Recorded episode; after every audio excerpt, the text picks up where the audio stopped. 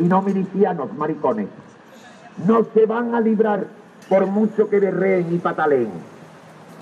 Nuestros valientes legionarios irregulares han demostrado a los rojos cobardes lo que significa ser hombres de verdad.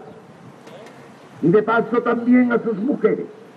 Esto está totalmente justificado porque estas comunistas y anarquistas predican el amor libre. Ahora por lo menos sabrán lo que son hombres.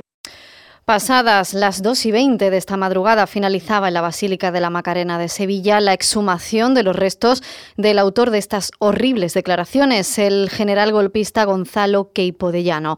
También se han sacado los restos del auditor de guerra Francisco Borquez Vecina, merced al requerimiento formulado por el Gobierno central a la Hermandad en cumplimiento de la Ley Estatal de Memoria Democrática. Esta prohíbe la presencia de restos de dirigentes del golpe de Estado de 1936 en lugares preeminentes de acceso público.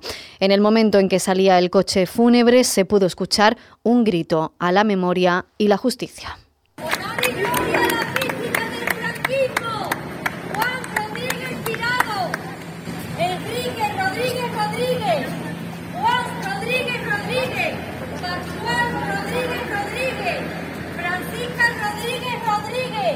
honor y gloria a las víctimas del franquismo.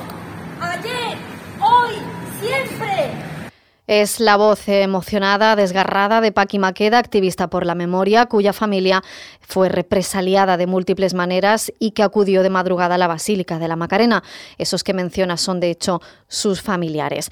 Se pone así punto y final a una asignatura pendiente, así lo define el alcalde de Sevilla, esta exhumación en la madrugada de los restos de Queipo de Llano y de Francisco Borquez de la Basílica de la Macarena. Antonio Muñoz agradece a la hermandad la celeridad con la que ha actuado y enfatiza que esta exhumación da tranquilidad al movimiento memorialista.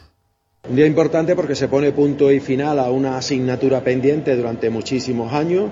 Yo tengo que agradecer a la hermandad con la celeridad, con la rigurosidad, la seriedad con la que ha obrado, de acuerdo con lo que me manifestó el hermano mayor, y creo que ya lo que cabe es mirar hacia adelante y que ya, eh, una vez eh, sacados los restos de Borca y de Queipo de Llano, que pensemos que eso ya forma parte de un pasado lamentable y sobre todo para tranquilidad también de las asociaciones memorialistas.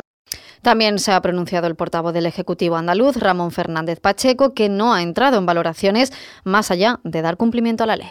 La Junta de Andalucía tiene poco que aportar, eh, diferente a lo que venimos diciendo desde el principio.